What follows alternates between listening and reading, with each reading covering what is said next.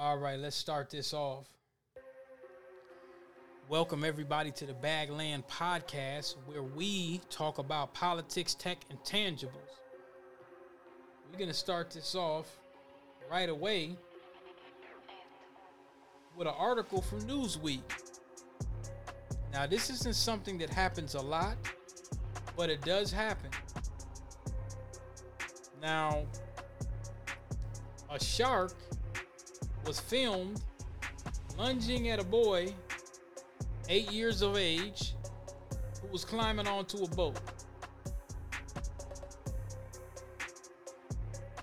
I'm looking at this picture, and this shark really tried to take a bite out of crime. But you know, the kid is safe. So I'm not really going to go too hard on him. The kid is safe. You know, the shark attacked the kid. So I'm just going to say that, you know, the shark probably said, well, you know what, I'm a little hungry here. Now, the boy said that it hurt a little bit because it, you know, it had a small bite mark. So, you know, it didn't hit him too much. However, I seen something else that looked crazy. Now, this was probably a black-tip reef shark. They've been known to bite people. Usually when people are swimming or wading in shallow waters. That's what the Florida Museum reports. But I seen something even more interesting, and this was an orca attack. Well, actually, I won't call it an attack because the man ended up, I think he was on one of those boats where, you know, you hold on to that, it's like a rope that's attached to the back of the boat, and let me see if I can find this. But a guy was at the end of the boat. The guy was at the end of the boat.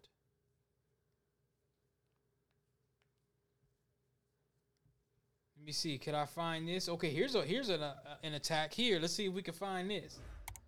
This is supposed to be an attack. Orca was going to perform today. You see, at this time of year, the whale gets frisky. And how do you know when a whale's in heat? Just watch. He threw the guy in the water. People are wondering what's going on. The beast tries to pin the trainer under the water. It could have killed him if it wanted to. It really could have. Looks like love to me.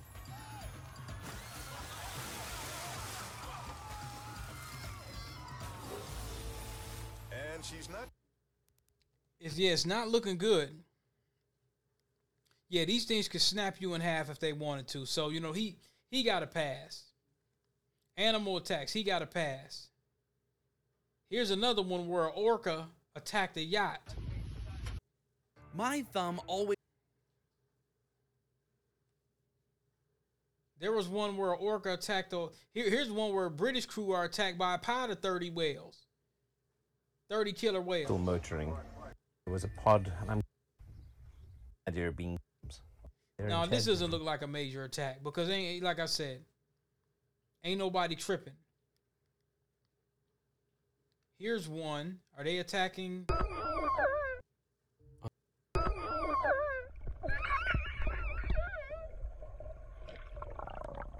Somebody swimming with a killer whale.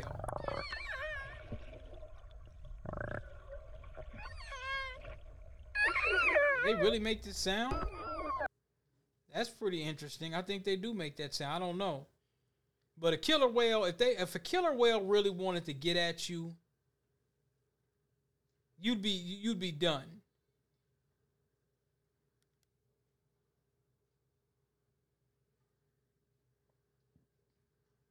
Yeah, if a killer whale wanted to get at you. Now here's one that says, this is 12 years ago, SeaWorld Shamu kills a trainer. Let's see if I could. Hold on, let me look at this. I don't know why they put this goofy music on here. They said it killed the trainer. I'm not sure if that's true. They're telling the whales to go into the other. Okay, let's see. Let's see if he kills a trainer. This might be clickbait. I don't know. I might have to report this one. I may have to click A. Yeah, I don't know what the hell. I hate it when people do that. That's nuts. No, but I seen one the other day. Actually, it was earlier today. I seen a killer whale. It didn't really attack the guy. It was just kind of swimming around him. If it would have wanted to, it could have really got on his ass. But let's continue. I thought we would say, I thought we would have something a little different to talk about, starting off. Thought it would be dope. So, let's go ahead and get this party started. First article I want to cover. Public safety officials warn that sextortion is a growing crime in Minnesota. Now, before we start off with this article, if they would get rid of all the damn pedophiles, we wouldn't have this problem. If they would stop all this gender crap and, here goes, okay, hold on. Tough for parents to talk about with their kids, but the Department of Public Safety says sextortion is growing in Minnesota, and the biggest targets are children and teens. Authorities say they've seen criminals overseas tricking them into sharing explicit photos, then extorting them for money. The crime always has the same pattern. Most often it's a boy, befriended on social media or gaming sites by someone purporting to be a beautiful girl. She convinces him to share an explicit image or video of himself that shows his face. Immediately, the blackmailer demands money or gift cards from the victim. Understand that yes, this crime can happen to your child. Educate your children about the dangers of sharing images and information online. And please, make sure your children know that they can come to you if they fall victim to one of these criminals. ACA says there have been hundreds of victims in Minnesota. The majority of them are boys ages 10 to 17. 17. Now, I wouldn't have been sending no pic at all at that age. But I will say this. That's one of the reasons why that starts dealing into the weeds of this whole thing where they're misgendering children. Oh, well, you're a little girl and you're a little boy. You can be a little girl or a boy. When they start doing stuff like that, that's predatory to me. That's in the same damn boat. This was something on TikTok that I seen not too long ago. Now,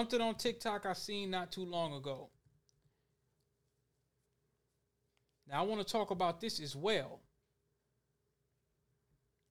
This is interesting. There's been a lot of stolen cars in the city. I've been told that there's been a lot of stolen cars in Minneapolis lately. People have been stealing cars, carjacking. Okay, hold on. Here we go.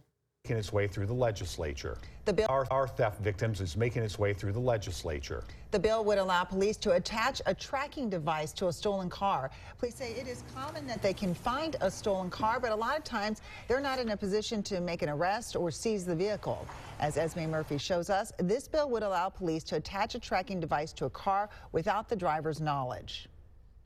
My car wasn't there. Stacy Severson could be speaking for so many victims. Initially, I thought, did I park somewhere else, or did I drive my husband's car today? Severson's Kia was stolen 2 weeks ago in Minneapolis and is still missing. Representative Kelly Moeller of Shoreview wants. Who the hell's stealing the damn Kia? What the hell, man? Who wants a Kia? All right. To let police put GPS trackers onto stolen cars for 24 hours without a warrant. This is video of one of those trackers being placed. Like an unmarked squad car, and they knew this car was stolen, but they didn't have the ability or the resources to stop it in that moment. They could attach one of these trackers onto the car. Putting a tracking device on a car without a warrant has raised privacy concerns before. In fact, there's even a U.S. Supreme Court decision prohibiting it. But Representative Mueller is coming at this not just from a legislative viewpoint. She's also an assistant county attorney. Mueller says when it comes to a thief driving a stolen car, constitutional privacy concerns are not in play. In this situation, you have someone who has stolen a car, and so they wouldn't have that same level of expectation of privacy. We asked Stacy.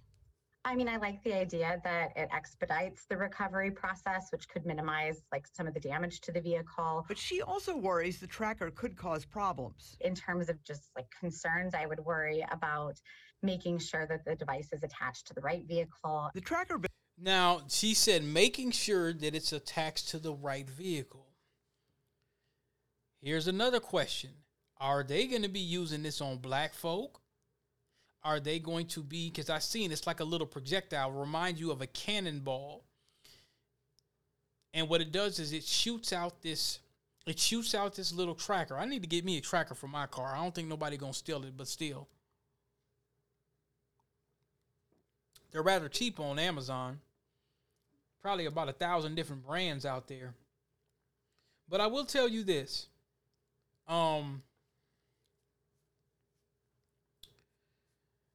What I think is interesting about that, they mentioned the Constitution, they mentioned the right to privacy. There is no right to privacy for a criminal.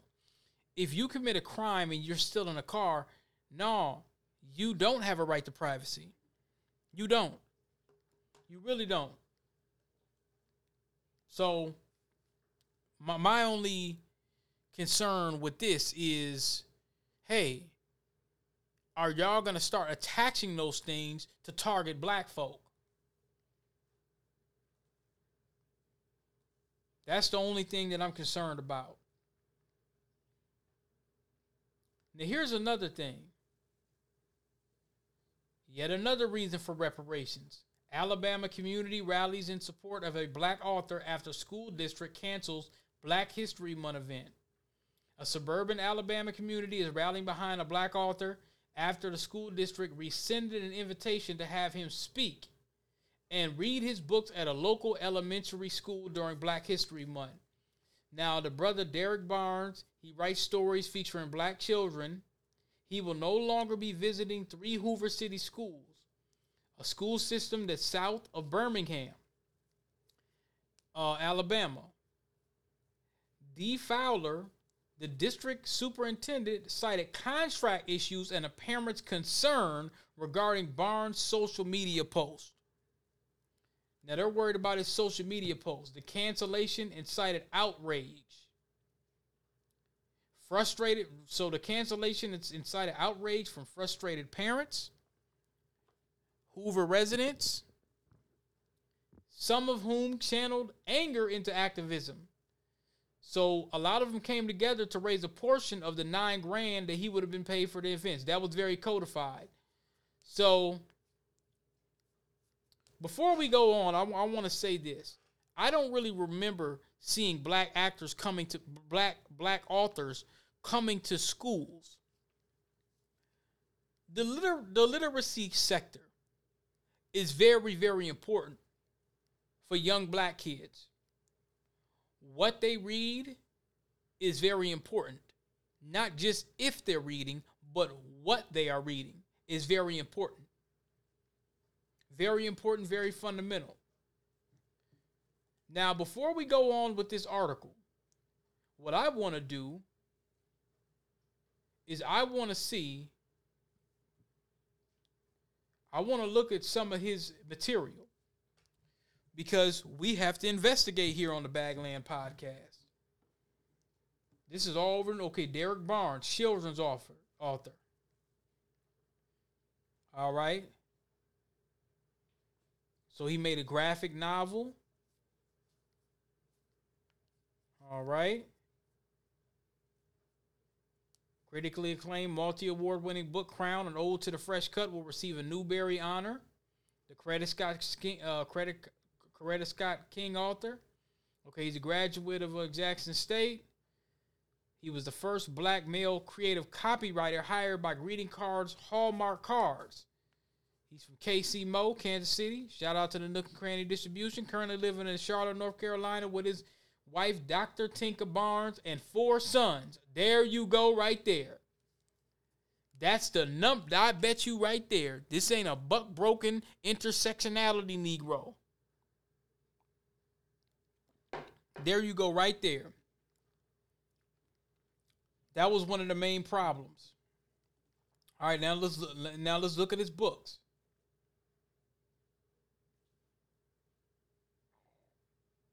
So what he said, I believe as an artist that your primary goal should be to build an important body of work that will be here long after you're gone. A body of work that your family can be proud of. A body of work that will make people feel good about themselves, that will make them think, laugh, and cry. That's what I'll always do. Make something meaningful. So he got a book called Victory Stand. A lot of good reviews. Okay, he did a book tour, D.C., Baltimore, Philly, Atlanta, Riverside, California, L.A. He got another one called The Queen of Kindergarten. I am every good thing. Okay, here's a trailer. I'm going to play the little trailer for another book he has. Let's see. I'm a go-getter. I'm the perfect beat and the perfect rhyme. I am victory. I'm that smile forming on your face right now. I am real. I am brave. I am hope. I am worthy to be loved. I am every good thing. Okay. Very constructive. A learning guide to I am good. I am every good thing. Okay. Good reviews. New York Times bestseller Children's. Who Got Game Baseball. Amazing but true stories. I mean, this brother has a lot of The King of Kindergarten.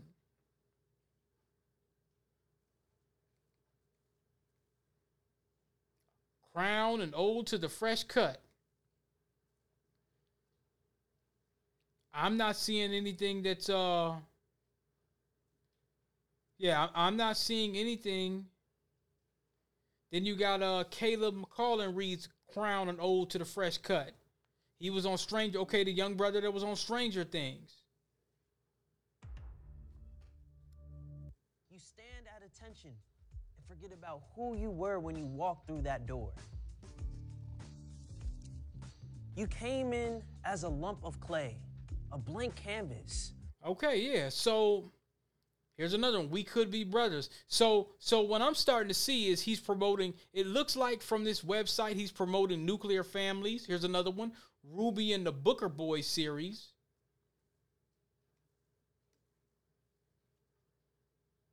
The Making of Dr. True Love. The Lowdown Bad Day Blues. Stop, Drop, and Chill. Yeah. I'm seeing where the attack's coming from. Let's continue to read the article. See, I'm going to investigate these things a little bit. It sounds like he's promoting black family. Positive reinforcements. The liberal left arm of racism and white supremacy probably ain't happy with that. They probably hit him with the old critical race theory bullshit. Let's see what they said. Some are also, I'm still reading the CNN article, some are also working to stock his books in free little libraries, public bookcases, where anyone can take or leave a book throughout the city. That was very codified. Ashley Duro, a parent of a 7-year-old student at one of the schools where this event was canceled, launched a fundraiser a week after the announcement. So far, $4,300 have been donated. See, when it comes to something constructive, yes, folks should get behind it. Do you know how much money Rittenhouse was raised and Zimmerman was raised? Hundreds of thousands, if not millions of dollars for race soldiers. All right? Durrell said she and others decided to take action. At the beginning, there was so much anger. That's what Durrell said. And we were all asking, why? I realized we could no longer be angry or just move on with our lives. We had to take that energy and put it to something good.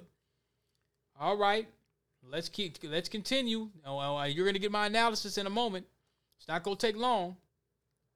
The district's move to cancel Barnes' visits triggered concerns of censorship amid controversial book bans in some parts of the country, specifically targeting titles related to diversity, equity, and inclusion.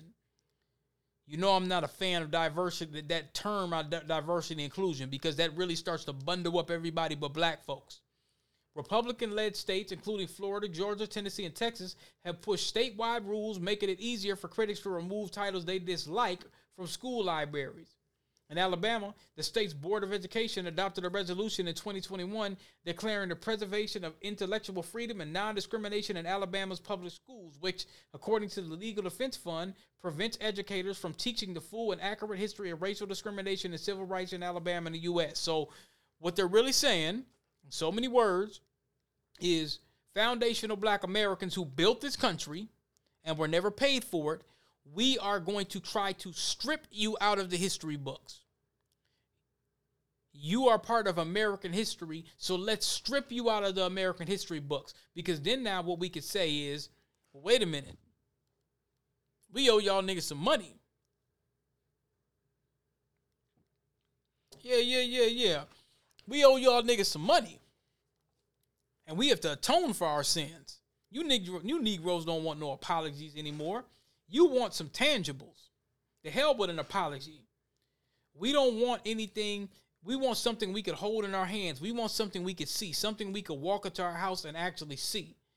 We want to be able to look at that bank account and say, hey, look, my son, he wants to open up a comic book section. When I was watching the BMF series, his son wanted to create comic books. Hey, son, I'm about to go buy you a comic book store. You understand? I'm about to buy you a comic book store.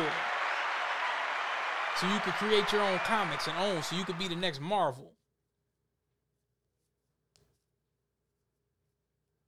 However, Fowler, the school district superintendent, told CNN the issue is not about the content of Barnes' books, which Fowler said are found in libraries and classrooms across the district, but posts he made on social media. Fowler said the events were canceled after a parent at one of the elementary schools voiced concern regarding social media posts made by Mr. Barnes. Let me read that one more again. The events were canceled after a parent at one parent of the elementary schools voiced concern. He did not clarify what posts included or what made them controversial. So what you're going to say is that's I'm white and I say so. That's I'm white and I say so law. That's the policy. That's I'm white and I say so. You have one damn parent that voiced a concern, yet you would not clarify what the posts were. If you're saying it's a problem, let the public know. We don't need no secrets out here. Let us know what it was. Tell us what it was, sir. Mr. Fowler, Mr. Faulty Fowler, Fabrication Fowler. Fabrication Fowler didn't want this nigga to get no money. That's what it was. And listen what Mr. Barnes says. I wasn't told anything about a parental complaint. My socials are all about my books, events, children, and of course, I talk about black history facts and things happening in the world, but everything is factual. So now what they're doing is they're saying, hey, I'm going to use I'm white and I say so law to override facts. They were using this term, I don't know if y'all remember, called alternative facts. So it was like, well, it's like a half-truth. Alternative facts. That was a term that was used when people was scared to death that the sky was going to fall and Trump was going to get in office and this, that, and the third. And everybody was going to crawl under their damn you know, bed like this was Darkness Falls. Y'all remember that movie Darkness Falls? This is I'm White and I Say So to the fullest. And I ain't even finished the damn article yet. He said he wasn't told about anything. One damn complaint? A CNN review of the author's social media post found that they predominantly feature photos of his... Was I fucking right or not? Damn it. Bagland Podcast don't play no games, nigga. Negro dominance in full effect.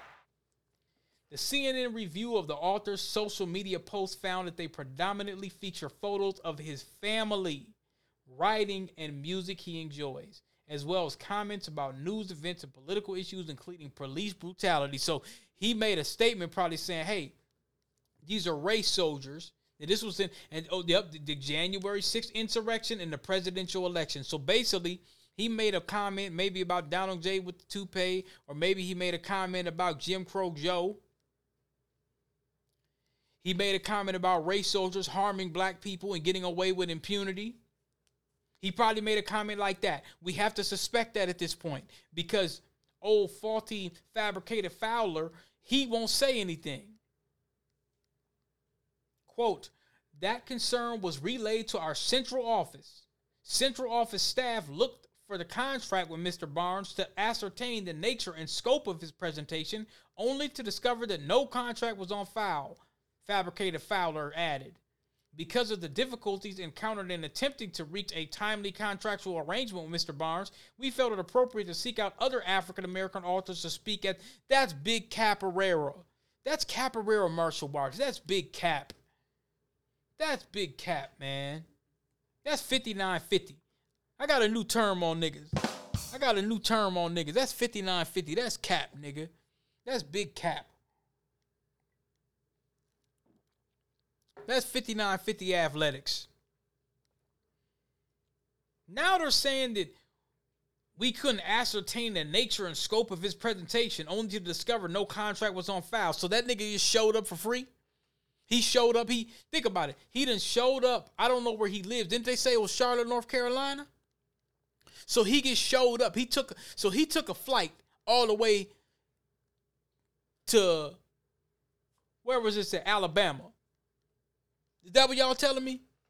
This is I'm White and I Say So. I'm telling you, there's some Carolyn Bryant intellectual dishonesty here. Fowler said, listen, we'll fabricate a fault. Fowler said the schools asked Barnes' agent, Patrick Oliver, for a contract 3 times. Something Oliver said CNN was false. I don't believe him. I don't believe fabricated Fowler at all. Matter of fact, let's look up fabricated Fowler. Let's look him up. Yeah.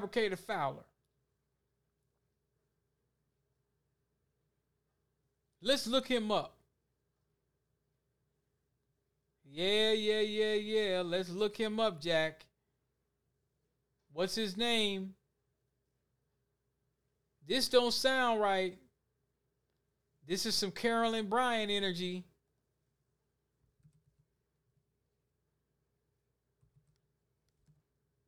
Alabama superintendent.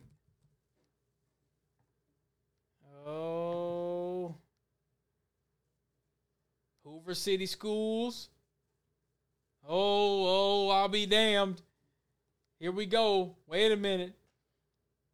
Is this the right guy? We don't want to put the wrong person on here.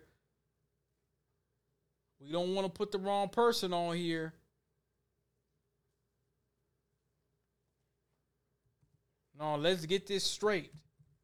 We gonna walk this through. Let's walk it up.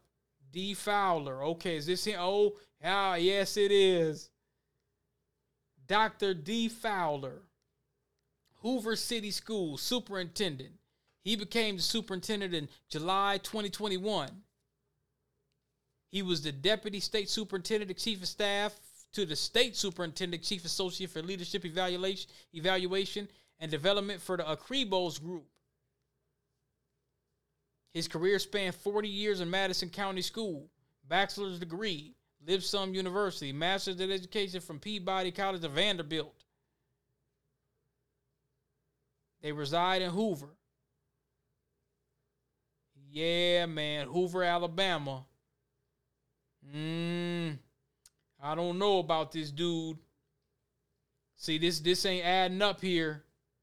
This sound like I'm white not say so tactics. This sound like I'm white not say so tactics.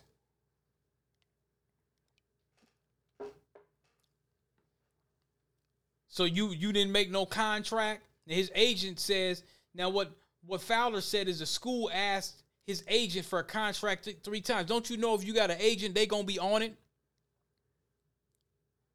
They're like some of these white managers in the rap game. If they know they got a show, they sending that Negro out. The rap game, let me tell y'all something. The rap game, they look at Negroes like plantations. Plantation bucks. That's how they look. Your next Glorilla, your next special, your next Smoker, your Dead Ops rapper, they look at them niggas like plantation shines. Hey, I'm your white manager. Let me send you over here so you could dance a jig for $10,000 to $50,000. That man ain't lying. He's not going to miss the ball. He's an agent. He gets paid. He's gonna make sure that he's in contact with the school district. Oliver told CNN it was false. I believe Oliver. Patrick Oliver was Barnes' agent. Man, that man ain't lying about that. Listen to this. What Oliver said. The contract statement is an excuse Hoover School District wants to hide behind for their horrible and unpopular decision. Oliver said, adding he made sure all necessary paperwork was completed. Several emails confirmed Derek's appearance. I requested a $500 advance for Derek's travel, and the check was received within 7 days, a sign that an agreement was in place for Derek's appearance. So you know what this is? Again, this is that Carolyn. Y'all got to really peel back the layers. Let me break this shit down for y'all. If it didn't read the blood of Emmett Till, let me break this shit down for niggas. Let me show you how 5950 this is for niggas. Sit back and peep the game. When Emmett Till was killed, the sheriff was trying to say, well, you know, yeah, Emmett Till came down from Chicago and, you know, somebody killed him and then, or y'all killed him and y'all brought him all the way down from Chicago and you threw him in the bank in the Tallahatchie River. They was talking like that. They was talking like that, y'all. They was using I'm white and I say so to 3.14 pi. They were using I'm white and I say so to the 50th power. Well, yeah, you know, that Emmett Till, yeah, we found him and his ring. That wasn't his ring. Y'all put that ring. You killed him and you brought him down and you threw him in the Tallahatchie River. I swear. Read the blood of Emmett Till. I'm white, not say so laws. Intellectual dishonesty at its finest. Shiny gold. Ancient Kemet gold. 5950. All the way 5950. Big Capoeira martial arts. Big Capoeira. I'm talking about Einstein science. Big Capoeira martial arts. Lying they ass off. You know he's lying. $500 advance. Okay, a ticket. Okay, he's from Charlotte, North Carolina. That's about right. $500 ticket. He probably wasn't even charging for a hotel. Let's keep it moving. The district informed Barnes in an email, which was obtained by CNN, they would no longer host him as a guest author at the three schools due to a recent change. A recent change. Now, earlier in the paragraph, in a couple paragraphs above, they didn't say what the posts were about. See? Then, parents were also sent a letter citing contractual issues as the reason for the cancellations and said the district would be paying Barnes a portion of his engagement fee. You ruined the contract. You should pay that brother every dime. All that money. Barnes also had plans to make an appearance at the city's public library this week, but canceled because of his family's concern for his safety. So now the brother's like, okay, we going out here to this town with these race soldiers. At this point, we got to label y'all as race soldiers. I'm going out to here to this town with these race soldiers. It sounds like I said, this really sounds like some backwood Alabama race soldier type of shit. When Barnes was a child, he never saw himself depicted in literature as anything but a stereotype. The runaway slave, the basketball player, the poor child living in the projects. This is Crying Negro Network talking, Caucasian Nazi News. This is CNN. See, they're being forced to address the issue now because niggas ain't backing down. Now a 47-year-old father of four boys, Barnes has dedicated his life to make sure every black child can pick up a book and finally see their story filling its pages. He said, if you're a black artist in America, by default, you're an activist. Bars. Bars, nigga. I have an obligation to make sure that if they can't find images that portray them as human beings, I will make sure to do it myself.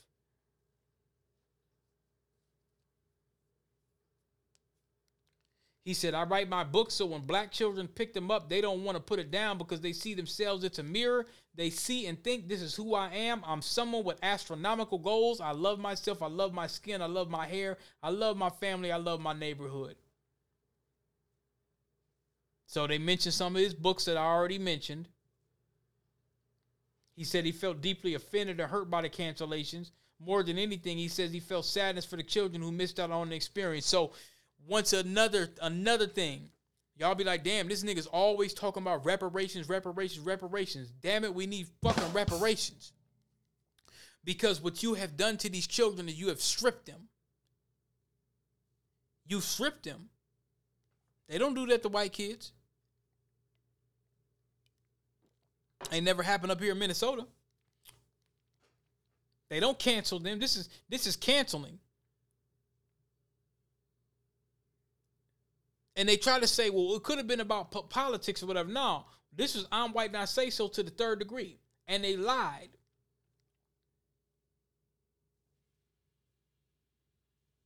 Now, he said his work is not only for black children.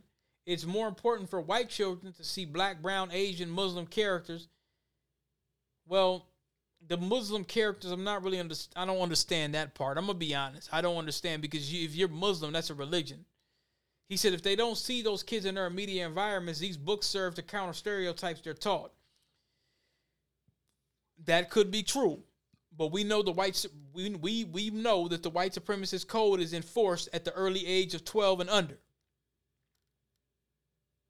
So if their parents are race soldiers, and I want to be clear, if their parents are race soldiers, yeah. They're going to inflict that on them anyway. Now he says they get to learn about different cultures, you know, but you might, I don't know, man. I mean, but okay, now it says down here, the parents and teachers demand answers. 6 miles away from Hoover, Christine Burlethum decided she couldn't stay silent. While none of her children attended the schools impacted by the cancellations, Burnathum launched a Derek Barnes book drive, which prompted dozens of people to purchase and donate books. Which prompted dozens of people to purchase and donate books written by Barnes. $1,200 raised. A lot of people mailed his books directly to Burlathum, so she could fill up 25 public community bookcases funded by the nonprofit Little Free Library. And see, what that was is she said, well, wait a minute. This is I'm white and I say so law. This is some Jim Crow shit at this point.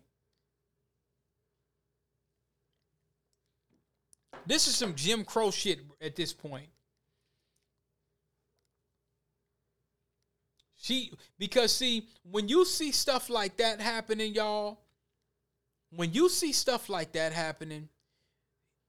to suspect, like, all right, this could be in my damn backyard. Now, you don't get up there and start saying, well, man, that ain't never going to happen to me.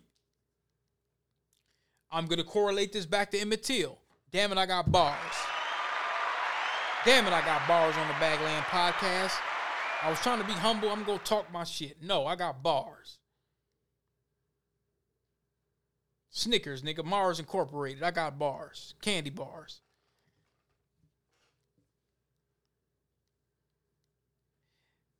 There was some, I believe there was some information. I believe Mammy Till had said at one point, well, that's happening down to them niggas in Mississippi. That ain't gonna happen to my son. I could have sworn I heard that rhetoric at one point. And then her son goes down to Mississippi, and what happens? And she realized, damn, man, shit.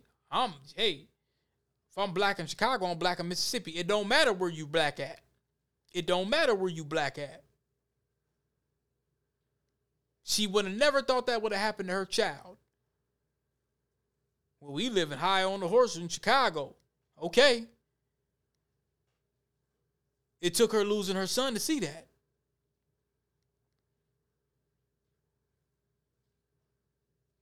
These are Tallahatchie River, I'm white and I say so tactics that they're using here. So Barthium, I think that's how you pronounce it. I want to get some audio of this shit. Hold on, let's get some audio. Cause this right here, we 40 minutes in tonight, y'all. Let me see if I can find something new. Kristen, hold on. Let's see if we can find some audio. Let's see.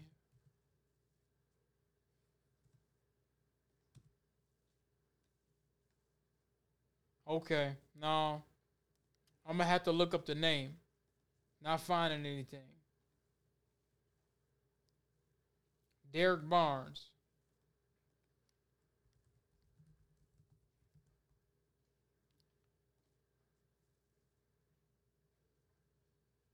Okay, let's see here.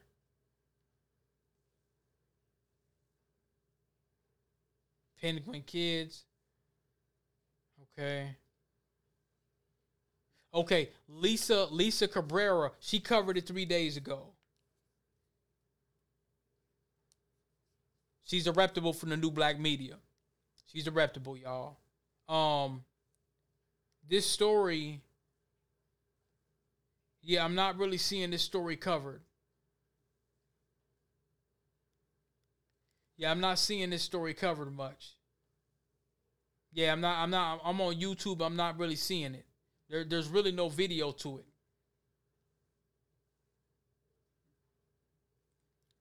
I'm gonna save this picture. I might have to make this the picture. Anyway, let's go down here. So Barthium, she said the idea was to make sure that kids who missed the opportunity to see his work and hear him speak can have them for free, who runs the anti-racist Little Library, a free library with central characters of color. We just wanted these books to be made widely accessible since the school system didn't. And this is what should be happening across now. This is unpopular. This is an unpopular statement that I'm getting ready to make. And I'm going to segue into what I'm saying, and I mean it. Dr. Claude Anderson should be in every black home across North America and around the damn world. Because everything is coming full circle, and we're going to get into that in a minute. So she said, we just wanted these books to be widely accessible since the school system didn't. I feel most disappointed for the kids, especially those who have never met a black male author before. That's crazy. So to this day, we in 2023, you have kids that have not met a black male author before. Teachers within the school district also took a stance. 140 educators across Hoover Elementary and High School signing a letter to district leaders stating their concern and demanding forthrightness and transparency on why the visits were canceled. See, they don't want to give the transparency. They're using this old social media. He posted this in social media and all this BS. Now listen to this. Quote, in the absence of a clear and compelling explanation as to why such a decision was made, a reasonable person could infer from the info currently available that the decision was made for reasons other than those in the best interest of our students, possibly even in response to a single parent complaint. One parent, which was, I'm about 98% sure to label them a race soldier at this point. And if it wasn't race soldier, or wasn't a race soldier, it was a coon. I guarantee it was a Sambo ass nigga. But I don't think it was. But that one parent, so one parent, who was the parent that made that? What kind of power did that parent have to be able to make that statement? Hey, I don't want this nigga coming down here.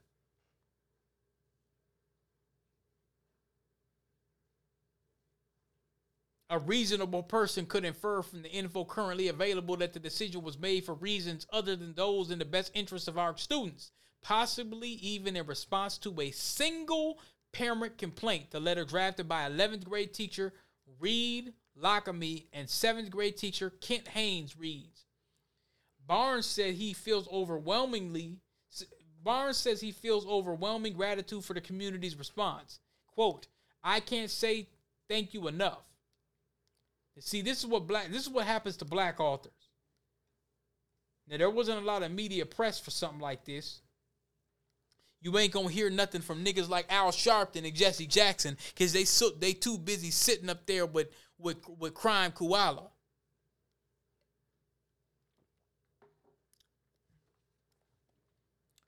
Too busy, huh? So now we gotta go to something else. Oh, we got to go to something else. Yeah, we got to go to something else.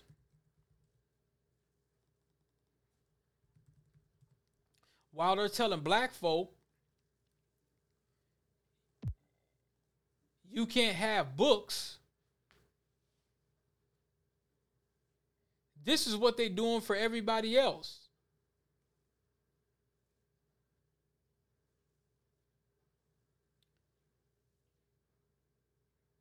This is what they're doing for everybody else.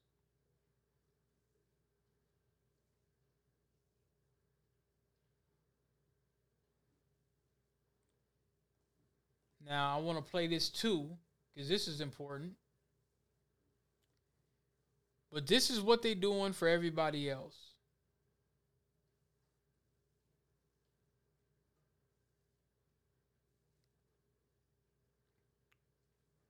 They were talking about giving licenses up here in Minnesota. They talking about Ilhan Omar removed for the House of Committee. Get her ass up out of here. She ain't talking about shit. Even the Somali community don't rock with her out here. Waste of time. Let me see if I could type it in. License. There's nothing. I know it's on CBS Minnesota. Oh, here it goes. Oh, that's the hearing. That's the hearing 3 weeks ago.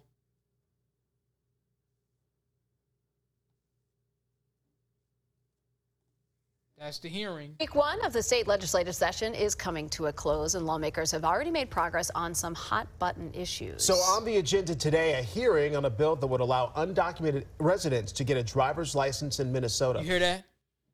He said undocumented residents. He was going to say immigrants. You hear that? Come on, man. Y'all don't come to the Bagland Podcast for no reason, nigga, please. So on the agenda today, a hearing on a bill that would allow undocumented residents to get a driver's license in Minnesota. Our Pauline Lee is live at the Capitol with a look ahead. Hey, good morning, guys. Yeah, the hearing on the bill called Driver's License for All, it starts at 10 o'clock this morning. Minnesota, by the way, isn't the first to try this. About 18 states and the city and D.C. already allow for this. So supporters, including grassroots groups, want to pass it within the first 45 days. Grassroots groups? What grassroots groups? Did they said how many states? Listen to this. By the way, this was 3 weeks ago, but we gonna stay current. Hold up. Isn't the first to try this. About 18 states and the city and 18 states, man. They trying to replace niggas. They trying to replace niggas. Already allow for this. So supporters, including grassroots groups, want to pass it within the first 45 days of session. They say the change would help undocumented immigrants. Oh, they want to pass it quick. You see, she said undocumented immigrants. And this Asian lady's talking now. First, they have the black dude. He was about to say undocumented immigrants. He said undocumented residents. Drive safely, cover health emergencies, and continue contributing to the local and national economy. Republicans are concerned that it would encourage illegal immigration and increase unlawful voter registration. Of course. Now, there'll also be an event at about 2 o'clock this afternoon. That'll happen in the Rotunda here to gain support for this bill. Another big issue that also has a hearing today is codifying abortion rights here in Minnesota. We'll take a closer look at that coming up in about half. I'll be damned, man. Listen to this 6 days ago.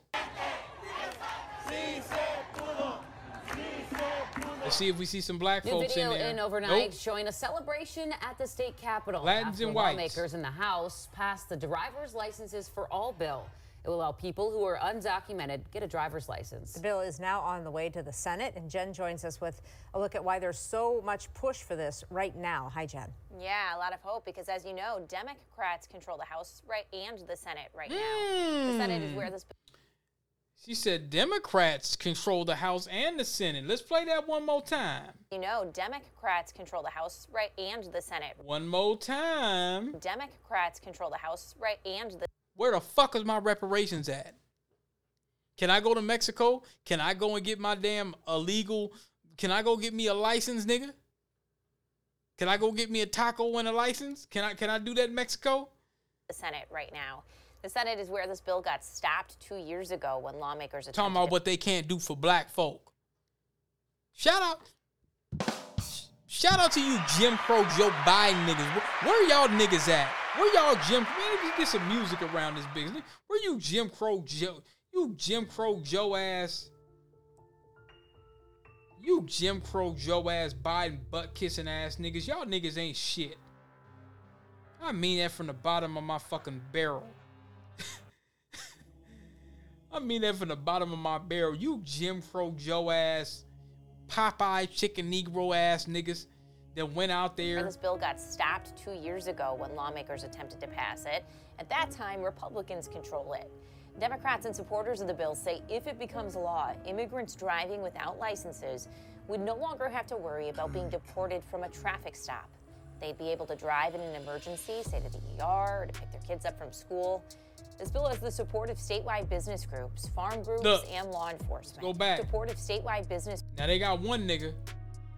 They got one Negro out here. You know he ain't no foundational. He's an immigrant. He's standing there with the white dude. Groups, farm groups, and law enforcement. Republicans are concerned because the license would look like any other license, and they worry it would be used for same-day voter registration.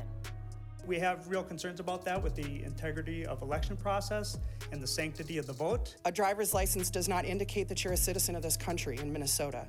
Many, many people who are not citizens of this country. But what determines if you're a citizen? If you have a driver's license, wouldn't I assume that you have a driver's license? You're legally not supposed to be here. How am I going to, if I pull you over, how am I not going to know you a citizen? How? How am I not going to know you're a citizen? I'm not. That's the point. Not have access to voting rights, are able to drive legally. So about those concerns about voting, the Secretary of State's office. The driver's license. Listen, the driver license, y'all. Let's switch the music. Let me go back to Nita. The driver license, y'all, for all the slow kids. That gives you power. Where do you get to, what do you do with a driver license? You get to work. Office does cross-checks comparing the voter rolls with the list of non-citizens with driver's licenses. And anyone who is not a citizen and is caught voting faces felony charges, prison time. Big Capoeira. Ilhan Omar had all kinds of janky-ass votes in Cedar Riverside, man. That's Big Capoeira, 5950. I'm calling out 5950. I'm calling out 5950 on y'all, man. Stop it. All right, Jen, thanks for that report. Well, in a few... Man, if y'all don't quit, y'all better stop, man. That's Big Capoeira. Big Capoeira. I want to tell y'all about a contract. I can speak about it now. Speaking of which, somebody sent me something here. Something very interesting. Let's talk about business. Let's talk about business real quick, and then we'll go back to it. Ex-Wells Fargo executive accuses superior of rape and bank of slow-footing investigation. Man, Wells Fargo, they've been getting some bad reputation lately, man. A former senior VP of Wells Fargo filed a lawsuit alleging they were raped by a colleague and is accusing three other co-workers of enabling the assault. And when she raised the incident with Wells Fargo officials, the bank did not expeditiously investigate the allegations the lawsuit claims. I wonder if this was a black woman. I don't know. Their accuser, referred to as Jane Doe in the suit, names Eric R. Pagel, a senior Wells Fargo investment strategist and managing director, as her alleged attacker. Let me look this nigga up. Let me look him up. On my LinkedIn. Look this dude up. Is he gonna have his R. Kelly? Oh shit! Is this him? No. This dude from Wisconsin. Let me see if I can find this dude. I bet he took off his LinkedIn quick. Damn, you can't find this dude. Come on, man. You an executive. You ain't got no LinkedIn? Man. Yeah, nigga, you did that shit. Nigga, you did that shit. Raping Ron. Yeah, you did that shit. A senior investment strategist and managing director. She alleges Pagel repeatedly subjected her to unwanted advances, groping, and sexually denigrating comments both before and after the alleged incident took place. It was not immediately clear whether Pagel continues to work at Wells Fargo. Reached by text comment, he referred a request for comment to Wells Fargo, which issued a brief statement.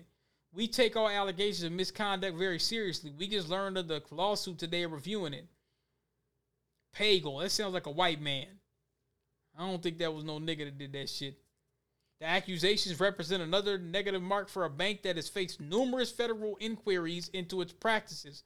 Most recently, it paid $3.7 billion to settle a slew of alleged consumer abuses in the wake of what regulators call its rinse-repeat cycle of violating the law.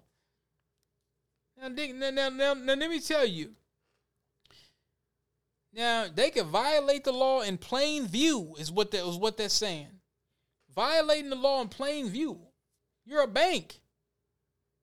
How do you not know where your finances go? You're a bank. You have lawyers, and auditors, and tax people, and CPAs, yet you're a bank. No oversight. And you got a black man that wants to go down to a fucking school down in backwoods, Alabama, and wants to just promote his books.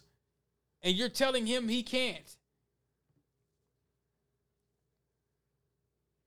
Wells Fargo has also been the subject of media reports describing a toxic culture that led to employees creating millions of fake bank accounts, a scandal that led to the ouster of longtime CEO John Stumpf.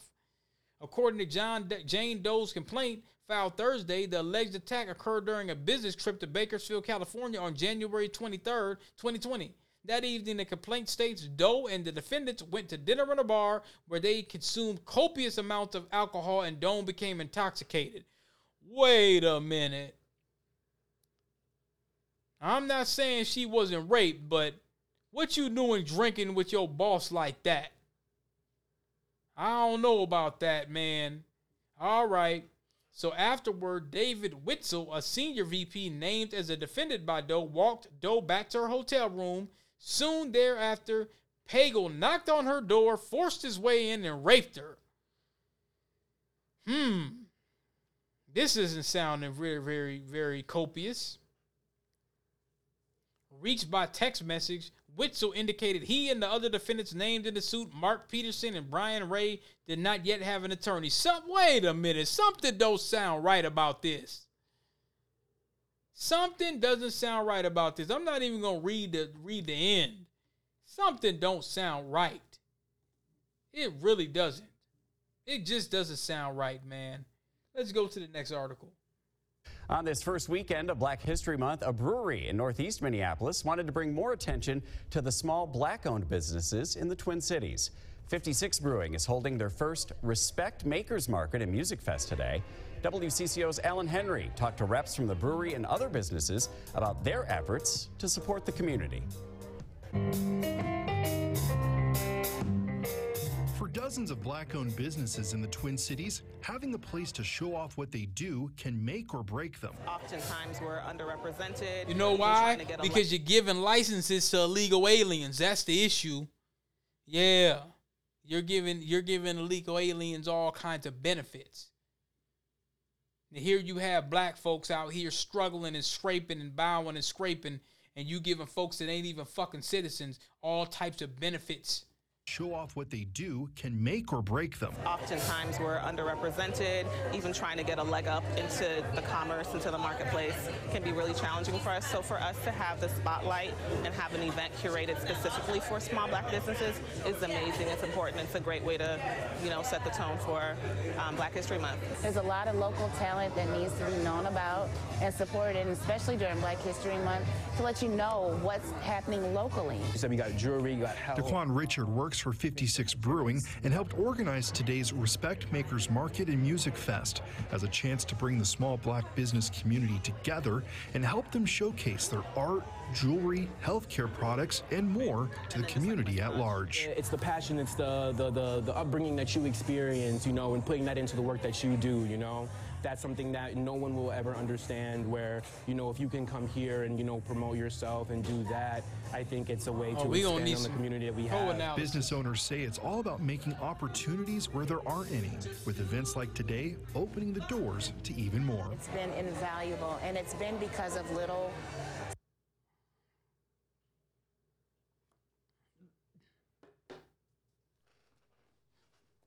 Please leave your message for 6. All right. We'll try to call him in a minute. Small markets like this that I've been able to even expand my horizons, and I've been everywhere from corporate to washing dishes. This is an amazing thing, and as I've met more people, it's made my heart very happy. Alan Henry, WCCO 4 News. The Makers Market and Music Fest runs until 10 tonight. The brewery hopes to highlight more businesses from underrepresented communities throughout the year. Underrepresented communities. And y'all understand, people of color, minorities, underrepresented communities. Anytime you hear those words, get your spidey sense up. Anything but Black, right? Anything but Black. Let's keep it going. Now, there was something that I was supposed to do some time ago. There was a Black woman where there was a lady Statue of Liberty, but she had chains on. Yep, the Italian's Black Statue of Liberty. Let me see if I can find it.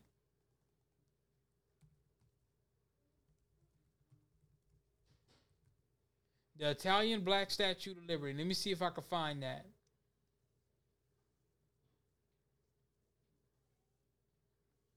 Let me see if I can find that here. Okay. Now this is in Italy. And somebody made a Black statue how, you know, this is a Statue of Liberty in America. Now, somebody said how Italy views the Statue of Liberty. Now, I'm not exactly sure what they meant by this. But in Italy, they have a black woman as a Statue of Liberty. Now listen, let's peel the layers back. She has a jumpsuit on with chains all around her. Now, this was uploaded about a month ago. Somebody put this up. It says hashtag Moors, hashtag foreigners, hashtag Pan-Africans. And they have a bunch of, it looks like Italians. I don't know who this is, but it looks like Italians with jumpsuits on. Okay? That's what it looks like. So they're doing a performance. So at first I was looking at this. My wife sent this to me. And it looks like that they were kind of like, what were they really saying? Were they trying to disrespect black women? This is a whole... Do you know how much time it took to make an animatronic an animatronic black woman to move around like this? She is an orange jumpsuit with chains all around her. What they're saying is they're going to start trying to lock black women up. They're letting you know, okay, this is America. But that's how they view the Statue of Liberty, because they know the history of what the Statue of Liberty really meant. Okay? Now, here's the issue. Now, you have all of this going on. Our ancestors built this country and wasn't paid a dime for it. But you giving all these free unearned benefits to folks that ain't been here 5 damn minutes. And that's a damn shame.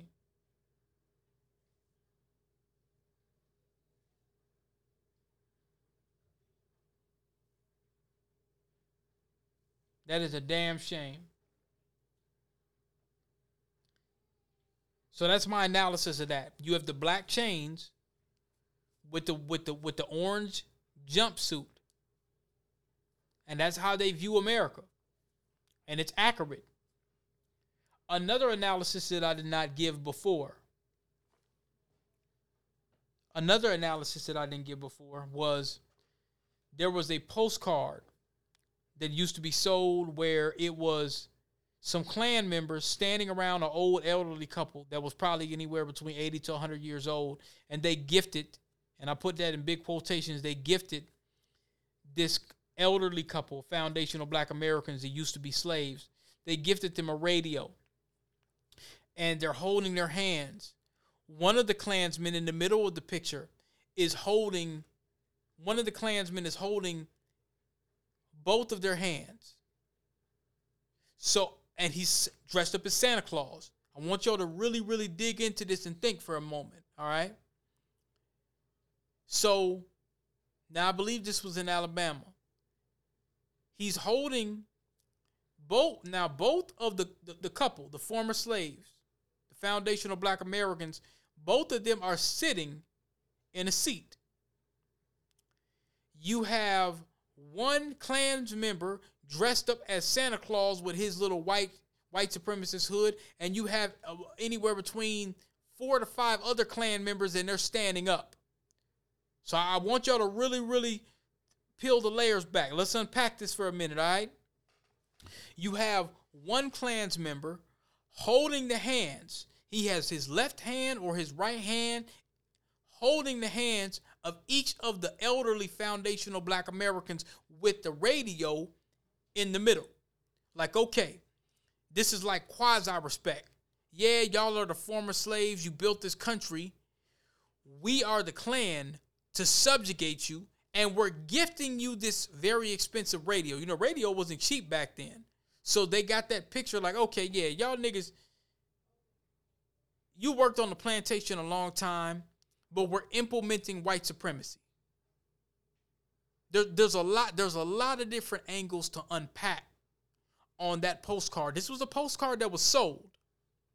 I believe it was Talladega. I think it was Talladega, Alabama, when this picture was taken in the 1930s or the 40s or something like that. You're holding the hands of each of the former slaves, and you're standing up as Santa Claus like, okay, I'm giving them a gift.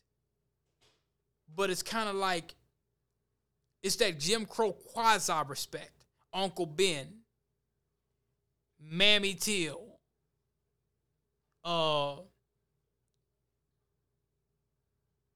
it ain't a mister, it's an uncle. You see what I'm saying? So that Jim Crow quasi-respect. I'm not going to give you full respect. I'm not going to consider you to be a man. You could be uncle, you could be Aunt Jemima. You could be Aunt Jemima, you could be Uncle Ben. You ain't going to be Mr. Smith, Mr. Jackson. Bars, nigga. Fuck out of here. You got bars. But I do want to speak on Trailer Trash Jeffrey. That's a new person that I coined tonight. Trailer Trash Jeffrey. Now, I was doing a contract for a rather large corporation in the city. I won't say their name. Hint, hint.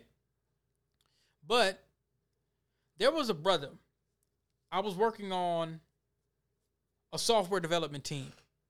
There was a brother that left. I noticed his emails weren't coming through the email. Basically, what we would do is we would monitor the emails, basically create tickets and things of that nature. But I thought something was interesting. He was from the implementation squad. So basically what he would do was he would onboard people and he would implement things. So he didn't have no little lackluster ass position. Now, quiet is kept here. They weren't saying any of this during the time, but when he left the company, he went to, I believe it was Goldman Sachs, or it was some big New York financial company. He was a product manager. Product managers, as we know, make a lot of money. Product managers manage the product. They implement milestones. Let's get some bars here. Let's get some bars here. Let's see if I can call my mans again.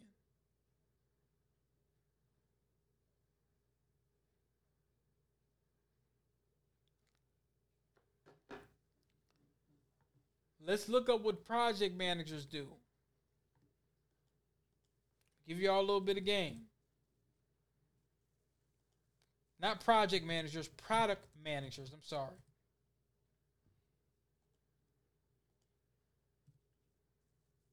All right, so here's what and they make a lot. Product manager. Now this one is going anywhere between 127,000 to 170 bands. Now we'll just go for that at first because we're going for the gusto. So a product manager. That is for CRM. So let's just say it's Salesforce or whatever the case may be. They're a customer-centric advocate for specific customers of product and systems and responsible for identifying and executing against opportunities. Their main responsibility is to enhance the end-to-end experience with the goal of increasing customer satisfaction and positively impact the company's revenue growth and other goals. Now, this position, it's work from home, occasional travel planned to travel to Southfield, Michigan, may be required. The role was focused on modernizing and evolving our CRM product to deliver next-generation sales. You shape the strategic direction of the CRM. You work closely with dealers, sales, marketing, engineering, and analytics. You advocate for the end user and stakeholders by empathizing and understanding user needs, remaining focused on desired outcomes, and becoming the domain expert.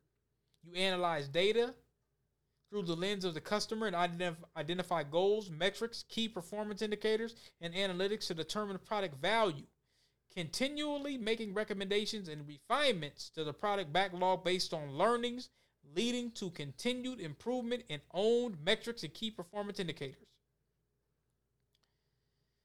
So, what is your competencies? You're customer-centric, you're business-focused, you're technology-driven, you're a transformational leader. What are the requirements? 7 years as a product manager are related. minimum years of experience with CRM tools such as Salesforce. See, I called it out that quick. Oracle, SAP, Microsoft Dynamics, HubSpot, etc.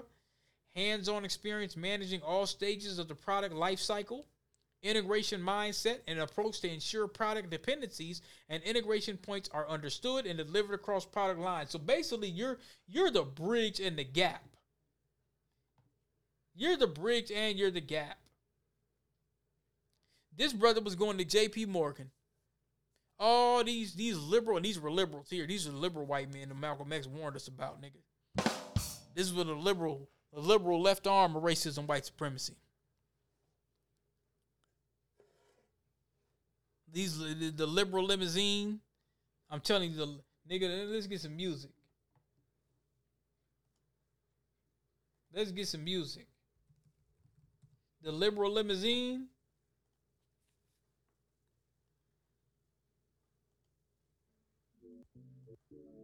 The liberal limousine. And I was in a meeting. I thought this was pretty unprofessional. But I was in a meeting. And they said, oh, Jerome or whatever. I can't remember his name. Jerome or Jamal or Jerome. Jerome is, he left and went to another company. Well, the brother went and got his bag at Goldman Sachs. You understand me? So that's what they were really mad about. That's Trailer Trash Jeffrey. Now, I told you many a moons ago that Trailer Trash Bob is usually some little dusty-ass help desk redneck. He don't really get no play from anybody. Even Becky ain't really interested in him. He ain't got no game. Ain't none of the women checking for him. But he's white. And he got hired. Okay? So he's sitting around frustrated and angry because he can't really pull nothing. Ain't no women checking for him. So he's sitting around on 4chan, looking up Rittenhouse videos, and he's upset. Now, Trailer Trash Jeffrey is a little different. He has some of the same optics. The difference with him is he's making more money. So Trailer Trash Jeffrey has some of that little Trailer Trash Park. Well, that nigga got a piano. I ain't got no piano. Well, Trailer Trash Jeffrey has the piano.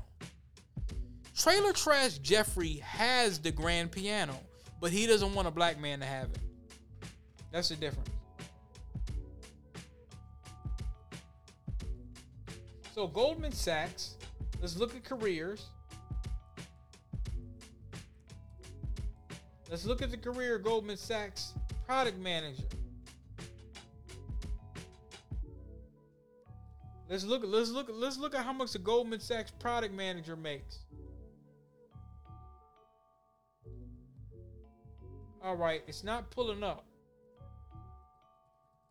Let me try a different way. Goldman Sachs product manager salary. Okay. So the average Goldman Sachs product manager is what? They're saying the average is 125. I think it's a little higher than that. So let's go to levels.fyi. All right. See that? I knew it. It sounds a little better.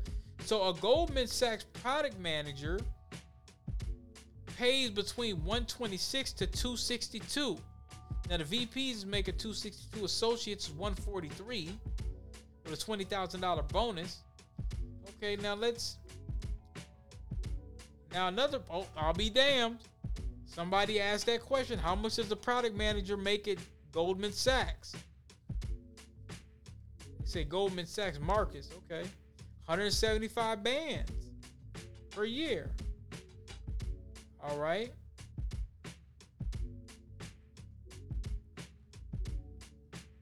They said the average VP at Goldman Sachs makes 177. So let me look at Goldman Sachs career. Investment banking. Now we gonna pull full circle. We gonna pull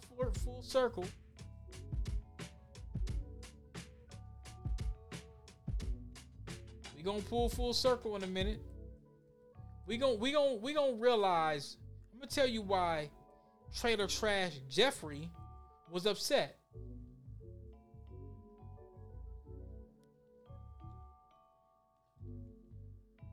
We're going to break it down on why he was really upset. Okay, explore and find jobs. Search jobs. Get the music, keep the music going. We got to keep the music going. I'm going to bring this back to, oh yeah, let's play this. This is one of my favorite beats. This is a Bagland. Apply the skill sets. Apply to individual job postings. Okay.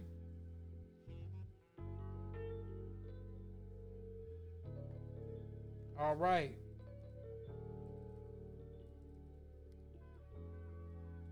I had a conversation with an IT manager the other day.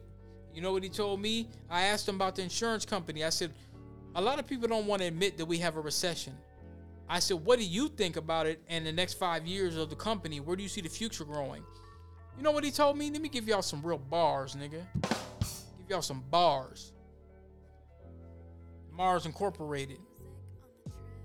Give you some Milky Way bars. He said that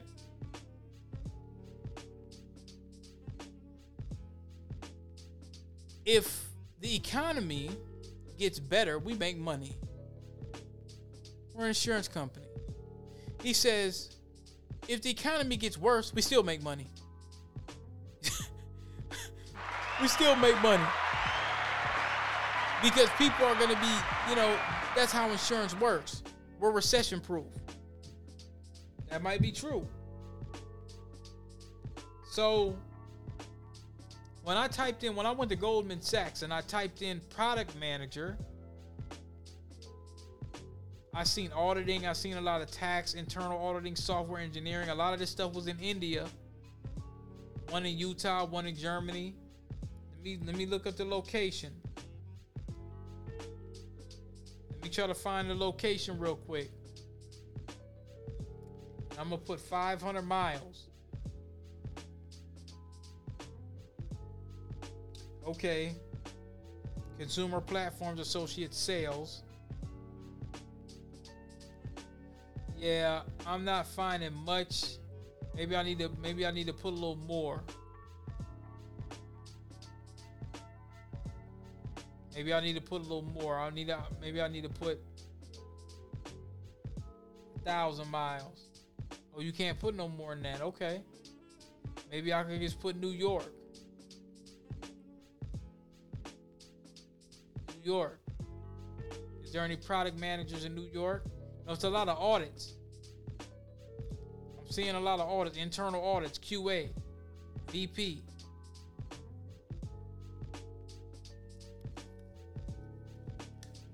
Well, I'm not finding a lot for Goldman Sachs. So one thing y'all got to understand when you're looking up information technology positions, it's not necessarily product manager.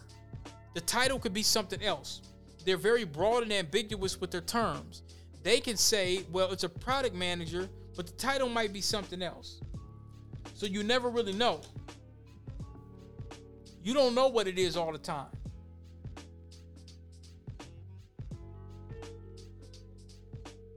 So let's do something different. Let's go to Indeed. Let's type in product manager. And let's just put in 55109. Let's see what happens. What do we got? Like Al Pacino off of Heat. What do we got? What do we got? Okay, now this is with Target. Now Target is a product ops manager. Self-service platform. Now they talking about from 83 Bandicots to 150 a year. So now you understand why Trailer Trash Jeffrey was upset. You understand that now. That brother left the company, this large banking institution in Minneapolis, I won't say the name, and he went to somebody bigger and better, and he's making a bigger bag. That nigga got a piano. I don't like the fact that nigga got a piano. That's what that was. It's not the trailer trash. Jeffrey didn't have any money.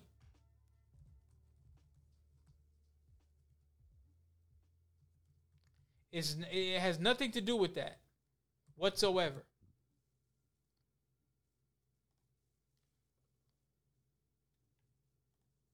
It has nothing to do with that at all. It's the fact that a black man was able to secure some money. He left and he didn't have to stay and be subjugated. So you know what they did? And this is what made me sick to my stomach. I'm sitting there listening to this shit. Oh, he wasn't competent. He wasn't this. He wasn't that. I did a little research. That nigga been over there 4-5 years.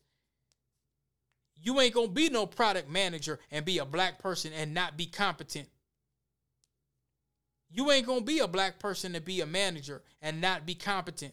You're not going to be a product manager and they keep you around like that. That brother was over there well over 4 years. He earned his keep. Trailer trash Jeffrey.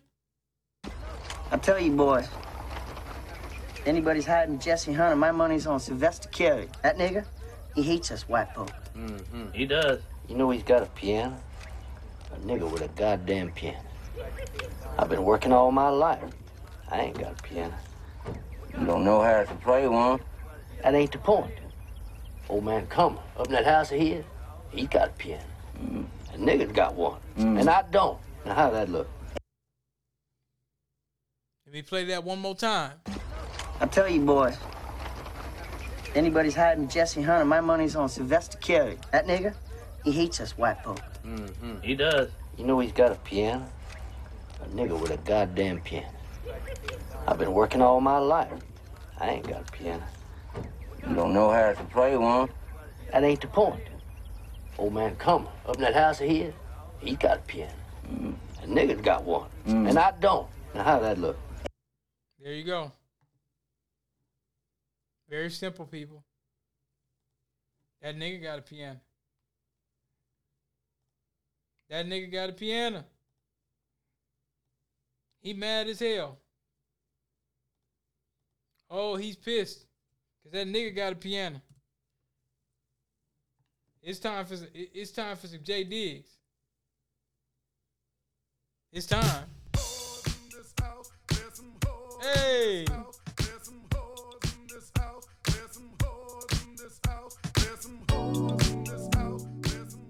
Hey, Akon. Hold on, Akon. Wait a minute. Hold up, wait a minute. Wait a minute, Akon. No. He said the descendants of slaves. Yeah. He said the descendants of slaves. Let me see here. Wait a minute. He said we ain't got no music. Oh, yeah, we got to play that. Hold on. Yeah, we definitely got to play that. Hold on. Oh, we got to talk about that too. Hold up. Oh, yeah. I was going to end it early tonight. We got to, no, we got bars. Oh, we got bars. It was something that I seen. I can't remember what it was, but Akon, and yeah, you got to get on this nigga's ass. We got to get on these tethers' ass. This nigga was talking about, well, if African Americans move to Africa, we could have a worldwide power. Why can't y'all niggas over there do it yourself? Why do you need us? Because you know when we get over there, we going to get it cracking, like how we got this country cracking over here. Yeah. I got to get on. I got to get on old brother Akon over here. Shout out to Donald. Gender insanity being pushed on our children. Yeah. We don't need no gender. We don't need that intersectionality shit. The left-wing gender insanity being pushed on our children is an act of child abuse. Very simple. Here's my plan to stop the chemical, physical, and emotional mutilation of our youth.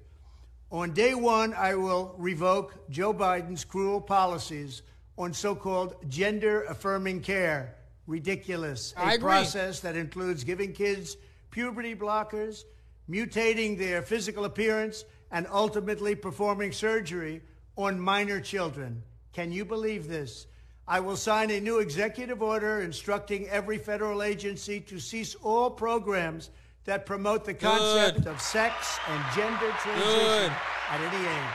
I will then ask Congress to permanently stop federal taxpayer dollars from being used to promote or pay for these procedures and pass a law prohibiting... Donald J. with the toupee. I could agree with you on that one. We don't need none of that shit. They ain't gonna help black folk. No. They ain't gonna help black folk. How's that gonna help black folk? How's that gonna help black folk? Now, here's something here. Governor Wall signs Crown Act. Legislation protects natural hairstyles from discrimination by adding to the definition of race in the Minnesota Human Rights Act. Now, remember what Dr. Claude Anderson very well taught us, that how they try to avoid the conversation of black folks. They're not talking about anyone else besides the foundational black Americans. The act adds a definition of race to the Minnesota Human Rights Act to explicitly protect natural hairstyles and textures, including but not limited to braids, locks, and twists. Who has braids, locks, and twists? The bill known as HF 37 CH3 was sponsored by Minnesota State Rep. Esther Abejay and Senator President Bobby Joe Champion. The Crown Act brings clarity to ensure no Minnesotan now or in the future can be discriminated against because of their natural hair. Now, you really didn't hear a lot about that, did you? You heard about all these damn illegals getting their driver's license. You didn't hear about that, did you? Now, this is something on the Proud family. Y'all know how I feel about Disney. They had this Sambo-ass bedwench, this little intersectional bedwench talking about she's going to push the lettuce, bacon, and tomato agenda. But for Black History Month, they probably want to put this out. But, however, we need our reparations. So, I was a little surprised they pushed it out, but they're responding to what we're saying on the grassroots. They're responding to the new black media. They're responding to black folks because we lead the charge when it comes to this shit. This country was built on slavery, which means slaves built this country. Tilled this land from sea to sea to sea. First there was rice, tobacco, sugar cane. Then Whitney did his thing and cotton became king. And we were its soldiers, 4 million strong, fighting for America's freedoms, even though we remained America's slaves. Built this country. The descendants of slaves continue to build it. Slaves built this country. And we, the descendants of slaves in America, have earned reparations for their suffering and continue to earn reparations every moment we spend submerged in the systemic prejudice, racism, and white supremacy that America was founded with and still has not atoned for. Slaves built this country. Not only field hands, but carpenters, masons, blacksmiths, musicians, inventors built cities from Jamestown to New Orleans to Vatican, Washington. 40 acres and a mule. We'll take the 40 acres, keep the mule. We made your families rich. From the southern plantation heirs to the northern bankers to the New England ship owners, the founding fathers, former presidents, current senators, the Illuminati, the New World Order. Slaves built this country. We had Tubman, Turner, Frederick D. Then they say Lincoln freed the slaves. But slaves were men. And women. And only we can free ourselves. Emancipation is not freedom. Jim Crow, segregation, redlining, public schools feeding private prisons where we become slaves again. As we celebrate Juneteenth for the umpteenth time, our account is still outstanding. Because this country was built on slavery, which means slaves built this country. And we demand our 40 acres and a mule. Bump that. You can keep the mule. Keep the 40. We're taking our freedom. Hey, cut the damn check. Let me get that paper. Yeah, let me get that paper, man. And see, here's the thing. They talked about, they had to put that out there because it's too many black folks now. We're getting on cold. Black folks are waking up. We're like, hey, wait a minute.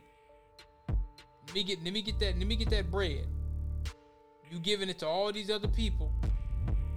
Oh. Double board certified neurologist, also board certified in preventative medicine. Doctor, thank you so much for being here. Thanks so much for having me. We have a lot to cover, so let's start with the annual boosters. Last Thursday, FDA advisors met.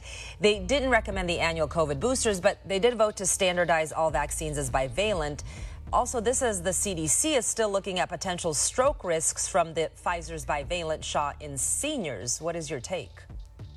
Well, look, the FDA had a meeting where they essentially outlined two strategies. One, they want to make the COVID shot an automatic yearly injection for everyone.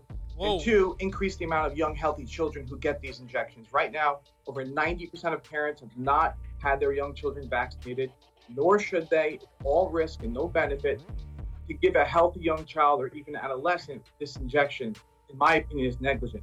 Both of these plans from the FDA are completely unscientific and dangerous. And I think it will make Pfizer billions of dollars more while just putting healthy Americans at risk.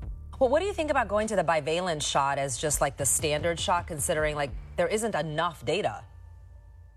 Yeah, I mean, look, they want to convince Americans that everybody needs these annual COVID shots, yet we just had two major studies showing the current bivalent booster doesn't work at all. By the way, no one should be surprised because there were zero randomized studies done on the booster before it was released. Yet these agencies and their so-called experts were just on TV selling this bivalent booster hard to the American public as if they had evidence it would work, and they didn't. The FDA and the vaccine committee should not be allowing Pfizer, a for-profit company, just keep releasing more injections onto the... There you go, Pfizer for you. There you go. And while they're making alligator catfish hybrids, listen to this. Using gene editing technology and just a pinch of alligator DNA, scientists at Auburn have created a sterile hybrid series of catfish they say is more resistant to infection. Now, this is by Dak Collins, published on February 2nd, 2023, 5:04 p.m. In an effort to build a better catfish, researchers at Auburn University have genetically engineered a hybrid catfish species using alligator DNA. The methodology might sound scary, but the byproducts are nearly identical to the farm-raised catfish sold in grocery stores throughout the country. Still, regulatory, this damn Chick-fil-A, shout out to, them Chick-fil-A peppermint shakes, nigga. Man, them damn peppermint shakes. It's just fire. The byproducts are nearly identical to the farm-raised catfish sold in grocery stores throughout the country. Still, regulatory approval isn't a guarantee, and these reptilian mud kitties won't end up on the shelves anytime soon. Well, we can hold our breath. Americans eat a lot of catfish, and it's impossible to put on a number on how many chuckleheads we catch and cook on an annual basis. Regardless, it's not enough to satisfy their overall demand. In 2021 alone, we imported around 256 million pounds of it from other countries. Meanwhile, we commercially produce another 307 million pounds here at home. Most of the farm-raised fish come from the South, primarily Alabama, Arkansas, Mississippi, Texas, where the deep-fried delicacies, true soulmate, the hush puppy, was born. Ethical concerns. One fear that came up during the experiment was the risk of a genetically modified superfish escaping from farms and disrupting neighboring ecosystems. To prevent this, they used the CRISPR gene editing tool to remove a catfish gene associated with reproduction. They replaced it with the alligator gene. With these genes swapped, the hybrid catfish are unable to produce. Now, can you imagine somebody being attacked by an alligator catfish? Oh, here we go. South Carolina Democrat James Visted Plantation Clyburn funneled $6 figures from campaign funds to families last cycle, Fallon show. Listen to this plantation Negro. Hold on, I'm going to pause this. I don't want to hear this old... Let's see. We'll wait. Plantation Whip Clyburn, another worthless Negro in the Congressional Black Caucus. Absolutely worthless.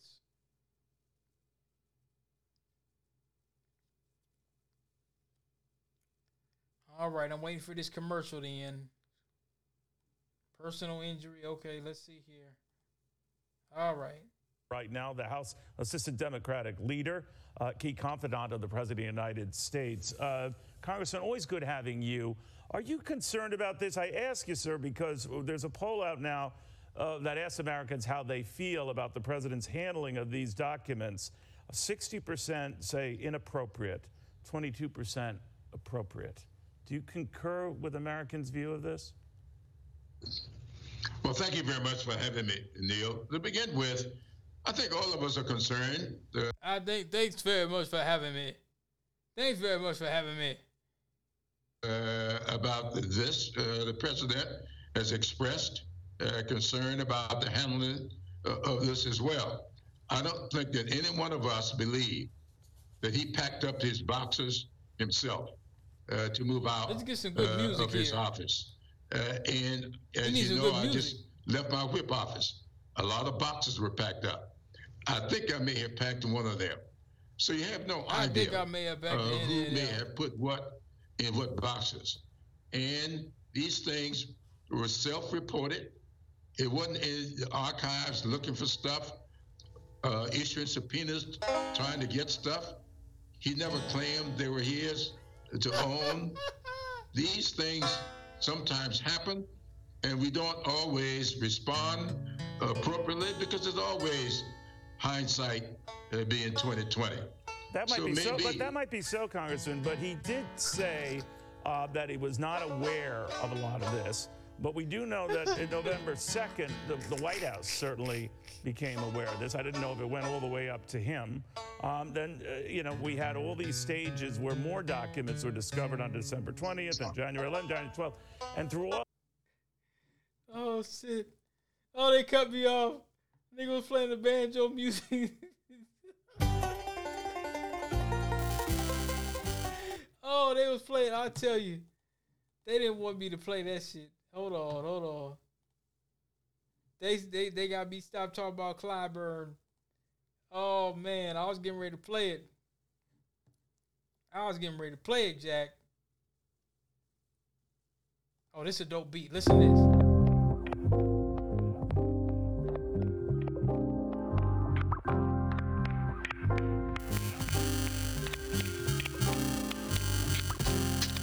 Oh, damn. What the hell's going on here? Here we go. I had that Dr. sample back in the day. I had it. That Dr. sample SP202.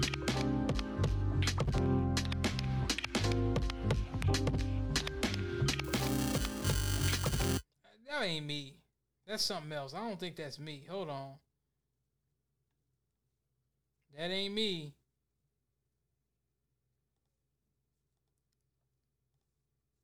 That's not me.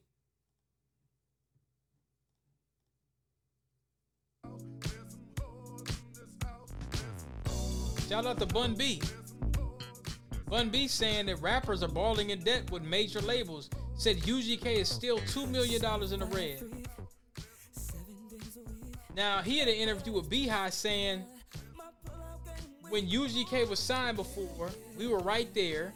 He said, we took an advance on 2 albums. He said, we took an advance in 2007. We had to wait 7 years after we hit that. That was a 7-year period when we took money after 2000. He said, once we hit 2017, I believe. He said, once we hit 2027, he said, I believe our balance is clear. He said, UGK has never made $1 in royalties from selling our music. That's crazy. There, but we took an advance on that last album, on the last 2 albums for UGK, which, so we had to wait because we took the advance in 2007, I think. We have to wait 7 years after we hit that. So I think in 2027, because it's a 7-year period where we took money after 2000. You know what I'm saying? So once we hit 2027, I believe our balance is clear with Sony. And then from that point on, because UGK has never made $1 in royalties from the selling of our music. Okay. And we didn't have our own publishing for about 17 years. My God. You know what I'm saying? I'm in that position right now. You know what I'm saying? So we've just, right before he passed, all rights reverted back to us. So I licensed my publishing out to companies. How you know did you make that happen, Bud? Because I'm doing, because Sony put Straight from the Deck out. We got an advance back then, and so I'm way past that. Right. So how do I go about that? What do I do? Call BMI? Sony, you should just be able to reach out to Sony. You know what I'm saying? Because who has We went through a literary company now. It was fully loaded Sony. Okay. So it wasn't directly to Sony, but fully loaded that was Sony. Sony distributed the record. See, I was on Jive Records, right? And then Jive isn't a label anymore. Mm. So then everything from Jive went to Sony. Yeah. See? You see how they play black folks? They give black folks these grimy ass deals. We don't pay attention to that shit enough, man. Oh, there's a whole bunch of stuff. Oh, man. All right, now hold on. This is interesting. This might be an opportunity for some people to get down with some IT. Amazon informs state is shutting down sorting facility in Shakopee.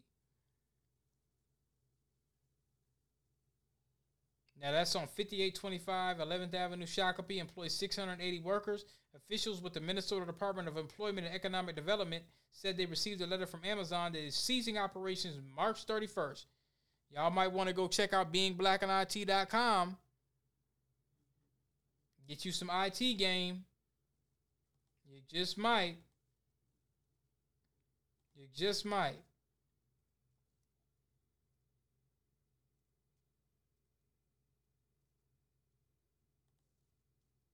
You just might. Listen to this. Now, remember when the CIA was questioned out there in South Central LA? When Gary Webb made the whistleblower? These folks was out here trying to make it seem like black folks was being all, oh, angry black people and all this. Listen to this. Fine. Is there a difference between a CIA paid operative and a CIA paid asset? No. Do you know who Walter Pincus is? I believe he's a reporter for the Washington Post. Sir, you're not entitled to but one. Is he an asset of the CIA? You hear that, Sambo? You hear that Negro, that Barton Page Sambo? Sir, you're not entitled to. Is he an asset of the CIA? No. He said no to that question. The gentleman in the white and then the gentleman in the tan hat over here. My question is to you, Juanita. Fine. You hear that, Sambo? Here's another one. Now, somebody said here, listen to this. This clip is just too good. You have the beautiful, bold, eloquent, and composed sister advocating for her people and by extension humanity versus this impotent black elected official who's powerless to do anything but lambast the crowd for not being respectful enough to the CIA. That's why I played old Plantation Whip Clyburn. That's why I played that. Powerless, bought and paid for bootleg Negro. Then this one next. Sir, I'd like to know how this incident differs from my school, what happened at my school at Tuskegee University, where for 20 years the government denied inflicting syphilis among African American men until they died, and then they agreed that yes, they had something to do with it. So for 20 years, we were told the same thing, and these were able-bodied men who had families that the government injected syphilis into them as a test to see what happened, and they denied this for 20 years. So I want to know how this differs, and I'm just deeply touched by this because I attended Tuskegee, and it affected a lot of that community. And it brought them down. So I want to know from you how what you're saying now differs when the government said that for 20 years till the men were dead, because we're alive now. Let me ask you to state your name and perhaps... No, I'm not going to do that because I don't want to automatically get an audit.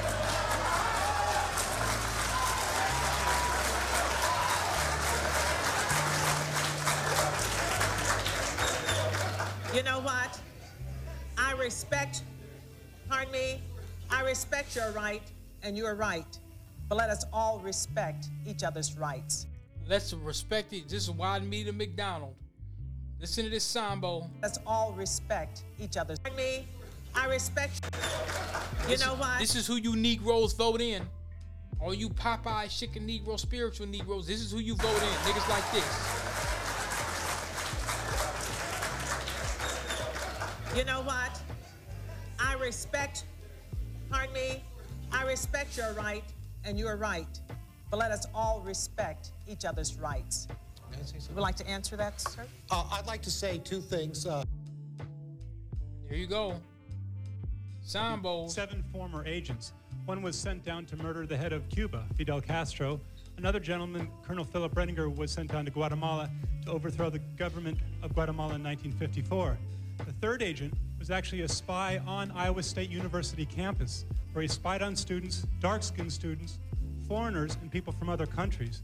He was then sent down to Cuba to poison the food supply in Havana, poison the children of Cuba for whatever reason. So we all, I believe, already know this information, Mr. Deutsch.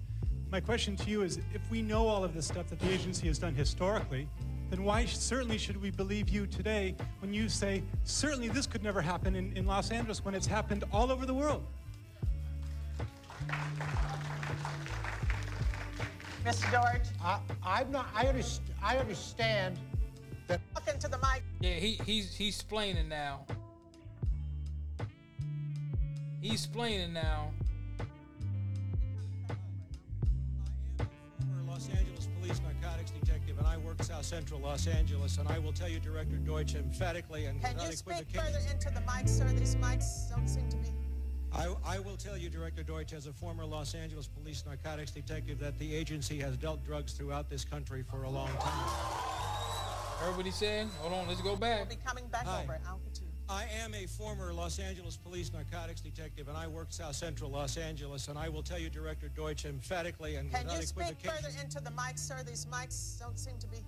I will tell you, Director Deutsch, as a former Los Angeles Police Narcotics Detective, that the agency has dealt drugs throughout this country for a long time.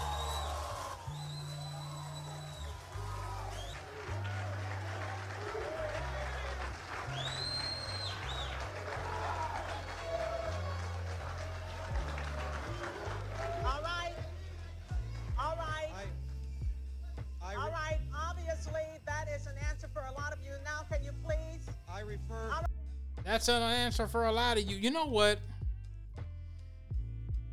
I hate to say this, but I'm going to have to say it tonight. January 6th, you had a lot of bought and paid for Negroes that was in that rotunda. I really wouldn't have minded for them white supremacists to come and put a foot in their ass. And I mean that from the bottom of my heart. It should have been some niggas that get mollywopped in that bitch. You niggas is worthless. You take a check, nigga? You kiss a nigga for a check, nigga? remember when Gillard the Kid said you kiss a nigga for a check, nigga? Hold on, let's go back to some Smack DVD shit. Let's go back to some Smack DVD shit. You kiss a nigga for a check, bro?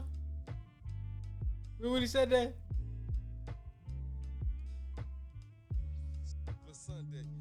They might not know what I'm talking about, but I know what I'm talking about. I've been to the third, nigga. Huh? When the last time you been to Magnolia without 2 police officers? I've been there. I seen BG on the step, 25 niggas, wah, you bitch ass nigga, huh? Yeah. I seen all that. I'm gonna pull the covers off you niggas' heads. Slowly but surely, though. I don't want to pull it all the way off. Just leave your butt naked, cold, shaking. Pull it off slowly but surely. Wayne, you're not real. Even his son, nigga. Keep it real, man. You kiss a nigga for a check, bruh? You kiss a nigga for a check, bruh? You're not real. Cut it out. Fuck you do, floss. You're not even his son, nigga. Keep it real, man. You kiss a nigga for a check, bruh? You kiss a nigga for a check, bruh? You kiss a nigga for a check, bro? You kiss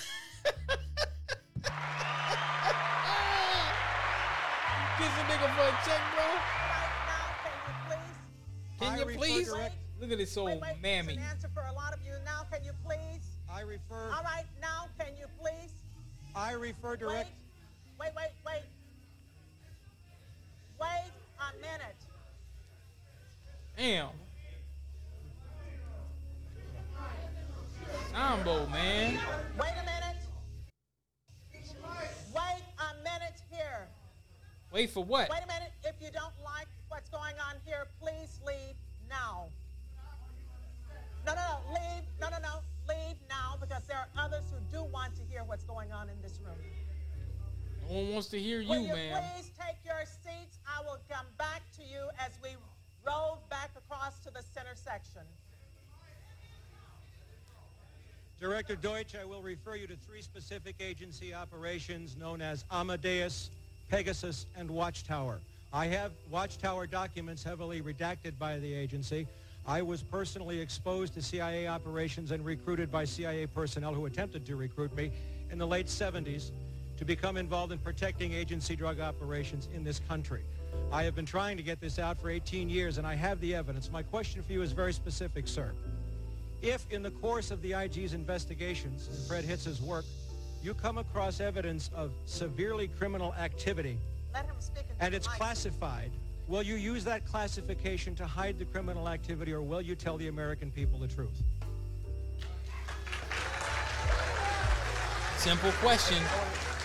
Simple question. All right, you want to hear the response first from Congressman Julian Dixon? And shut your ass up, mammy.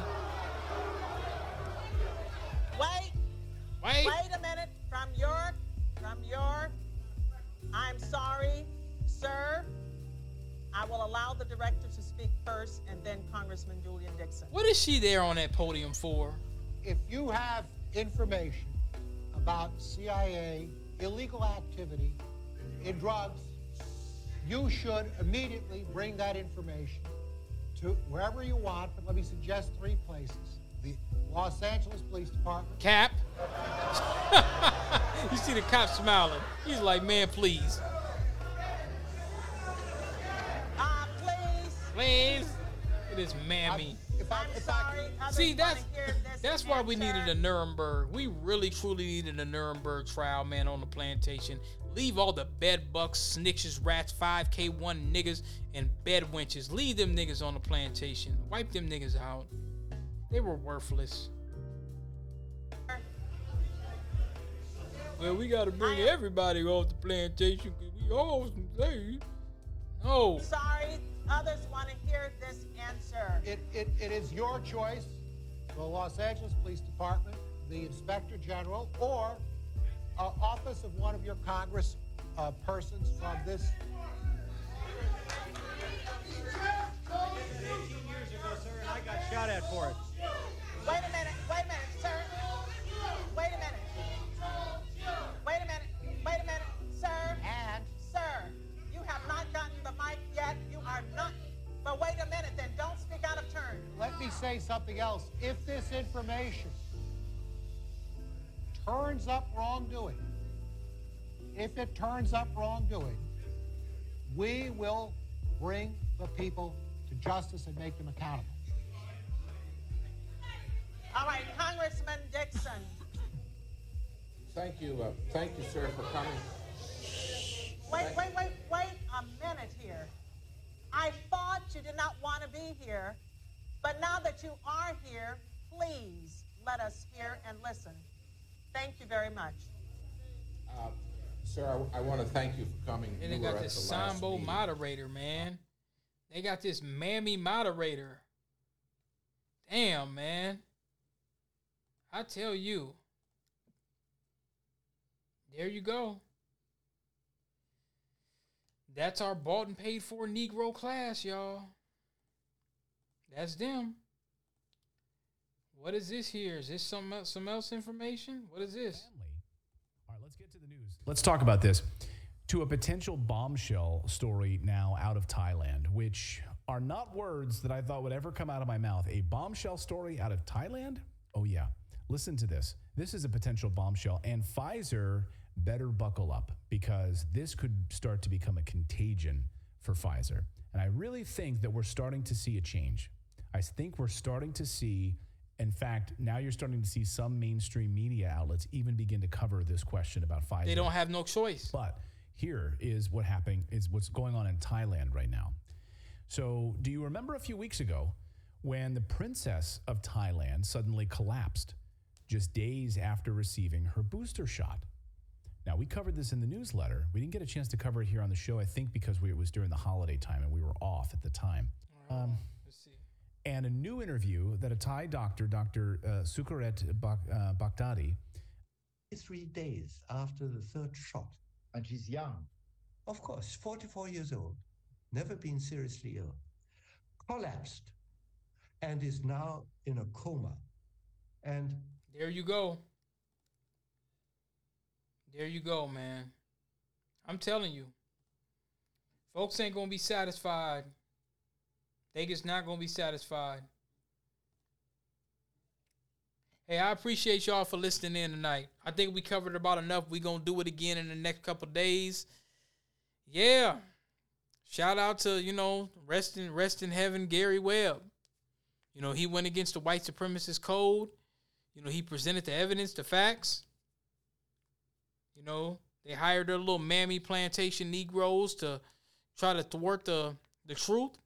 And we got to speak truth to power. So you've tuned into the Bagland Podcast, where we discuss politics, tech, and tangibles.